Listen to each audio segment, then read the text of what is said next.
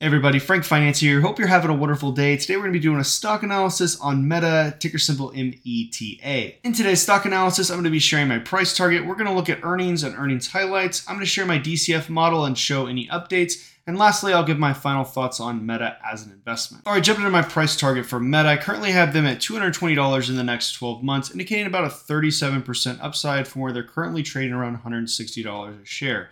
Now, my DCF model, I have them at 100 or $226 a share, and EBITDA, I have them at 281. We'll go through that later on in the video.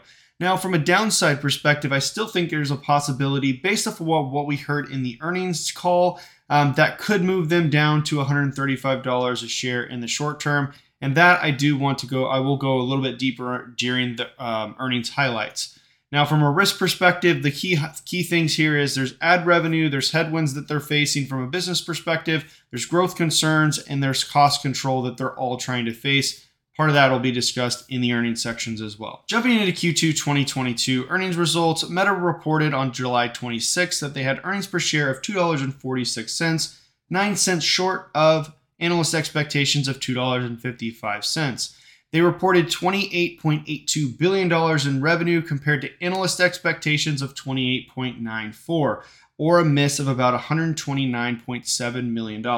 Jumping into earnings highlights, the big headline here is that Meta reported the first negative growth in the company's history since they've been publicly trading at negative 0.88%, so a little less than 1%. As a reminder, they reported 6.6% for Q1, which was shy of analyst expectations of 9. However, that 9% was still lower than that that they had ever forecasted in the future. So they typically had growth over 10%, at double digits. And we'll go over that in our DCF model. Another thing here is that ad impressions did increase 15% year over year, which is a positive thing. However, the average price for ad, per ad decreased by 14%. Cost increased by 22% year over year, and head count increased 32% year over year. Buybacks were at $5 billion for Q2, and they have another $24.32 billion authorized for future repurchases. Guidance for Q3 of 2022, Q3 of 2022 was guided between 26 and 28.5 billion dollars, which if you're paying from a year over year perspective, they're forecasting um, negative 1 to 10% growth. So this is huge. This is going to be two quarters of negative growth, which if you're looking at the economy as a whole is definitely a recession. Uh, whatever uh, political folks point say, that's been the definition. That is the definition. Now, that being said, that has been primarily driven by weak advertising demand, also driven by foreign currency headwind of 6% year over in, in year over year revenue growth. Also, Reality Labs revenue is going to be lower in Q3 than it was in Q2 of this year. And lastly, to end on a high note, they are going to lower their 2022 overall expenses from 87 to 92 billion down to 85 to 88 billion dollars. So before we jump into the DCF model, I really wanted to go into the strong downtrend we see with Meta right now. So currently, if you look at the 200-day moving average, it's somewhere sitting around $247 a share. If you look at the 50-day moving average, it's at $174 a share, and the current share price is somewhere around $160 a share. So right now, if you're looking at from a trend perspective, from a technical analysis perspective, definitely in a downtrend. All right, jumping to my DCF model for Meta, starting with the valuations of the DCF calculation at 227 and the EBITDA multiple at 281. Slightly different than what I said in the price target section due to some of the changes I made with shares outstanding as well as net debt. Um, so and and starting with growth rate. So it, to begin the year, I have this at double digits or at the beginning of the year, I had it at double digits. We lowered that down until I believe around 9%, and this has been since lowered. I debated between 0% and negative 5%. In order to keep this more conservative, I went with negative 5. We're looking at growth in Q2, again at negative 1. Q3 could be all the way down to 10%. So I'm trying to think, okay, what is Q4 going to look like? What is Q3 going to look like? we try to do something conservative and say, okay, well, if we had 6, negative 1, 10, and whatever, hopefully Q4 is more positive. It could actually be lower than 5% if we see that. It could actually be closer to 7% um, based off of what I'm, I'm, I'm saying on the downside. So from a conservative perspective, I'm leaving it at negative 5. You could also um, you could argue against that.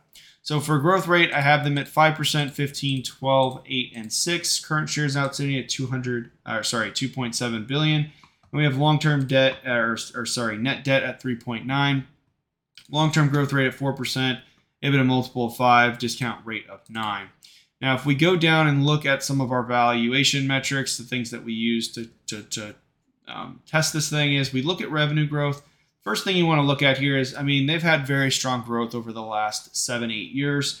And again, all these things have been above 20%. And, and honestly, this is going to be possibly the first down year moving forward. If you look at the growth rates I have after 2022, 15%, 12, 8, 6, these are all significantly lower than the previous revenue growth rates. And all this is a very, in my opinion, pessimistic on what Facebook can do moving forward. If ad revenue comes back, you know, uh, you know, comes back really strong, we could see that expand very, you know, much much higher. But that's that's uh, yet to be determined. We need to be conservative in these models. We look at the free cash flow ratio, which again is just a conversion of revenue into free cash flow from a you know bottom line perspective.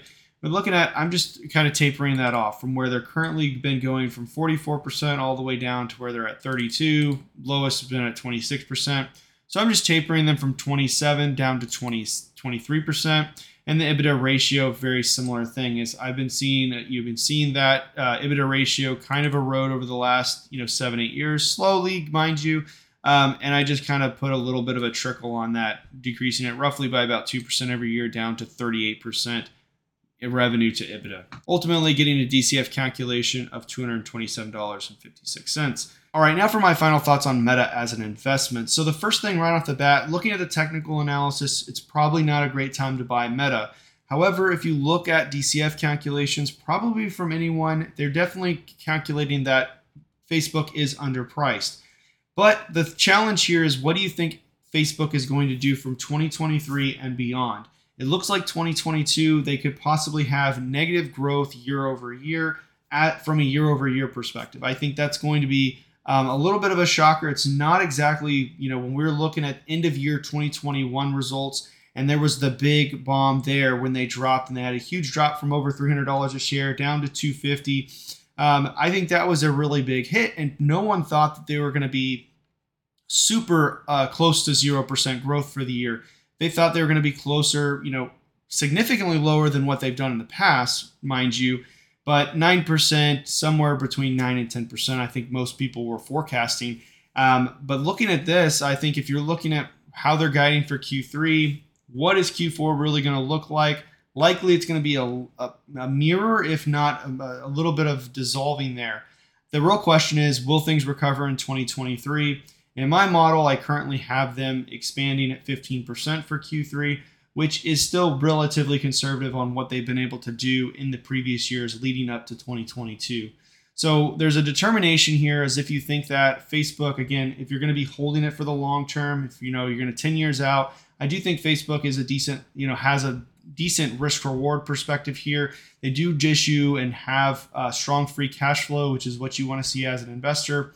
The investments that they're making in Reality Labs and some of the, the metaverse stuff, in my opinion, is a little concerning. If they just drop that altogether, you would have a very f- strong financial company. Um, they're they're sinking a lot of money into that, and it's definitely taken away from their free cash flow. So just eliminating that line of business would do wonders for the company. I highly doubt it at this point, considering they changed the name of the company to from Facebook to Meta, and uh, a large percentage of what that what's what's driving that growth is in Reality Labs. So all that being said, is Facebook right now is if in the short term, I do think there may be some more headwinds um, uh, abound.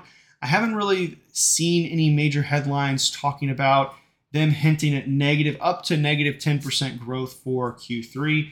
But if that does come into fruition, I think it's going to be a little bit of a shocker for a lot of folks. And this, the the real question here is what's going to happen in Q4. Now, in my my opinion, I think anywhere under $150 is a very strong buy. I think if you're getting to that $135 where I have um, the downside risk, I definitely think that's a really good opportunity. I think at that point you're really pricing in the negative growth for Q3 and Q4.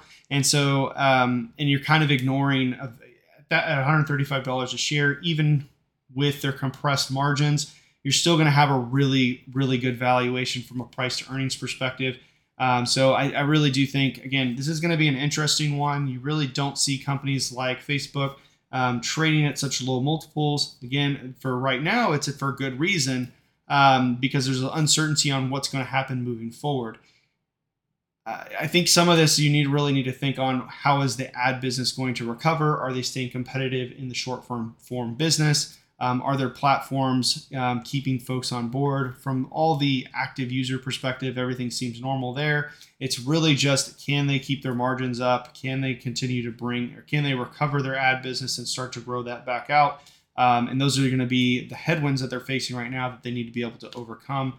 Um, and again, just a reminder there are some of those headwinds that were caused by the privacy changes made by Apple and some other things among that. So, just those are some things to keep in mind as an investor. Hope you enjoyed this content. Um, if you like this type of content, please consider subscribing, hit the like button. My name is Frank, Frank Finance, out.